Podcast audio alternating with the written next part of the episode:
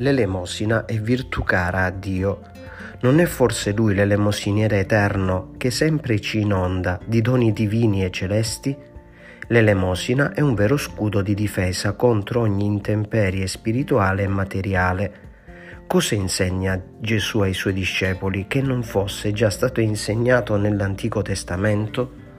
Tutto quello che si fa e si dice a Dio e al prossimo, ogni offerta che viene presentata a Dio e ai fratelli deve essere fatta nel segreto. Mai dovrà essere opera e parola, preghiera ed azione per la nostra gloria. Gesù vuole che noi agiamo da uomini con vera umanità, mai da falsi uomini con disumanità. La superbia ci fa sempre disumani, assieme alla ricerca della nostra gloria mondana, terrena, futile, vana. Gesù ci chiede di servire solo il Signore. Ci dice di non servire noi stessi e neanche i fratelli, perché il fratello da servire è Lui. Noi serviamo Lui e Lui ci pagherà con ricompensa eterna.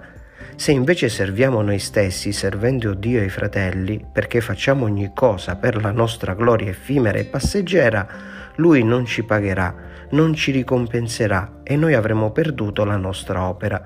Siamo puramente stolti.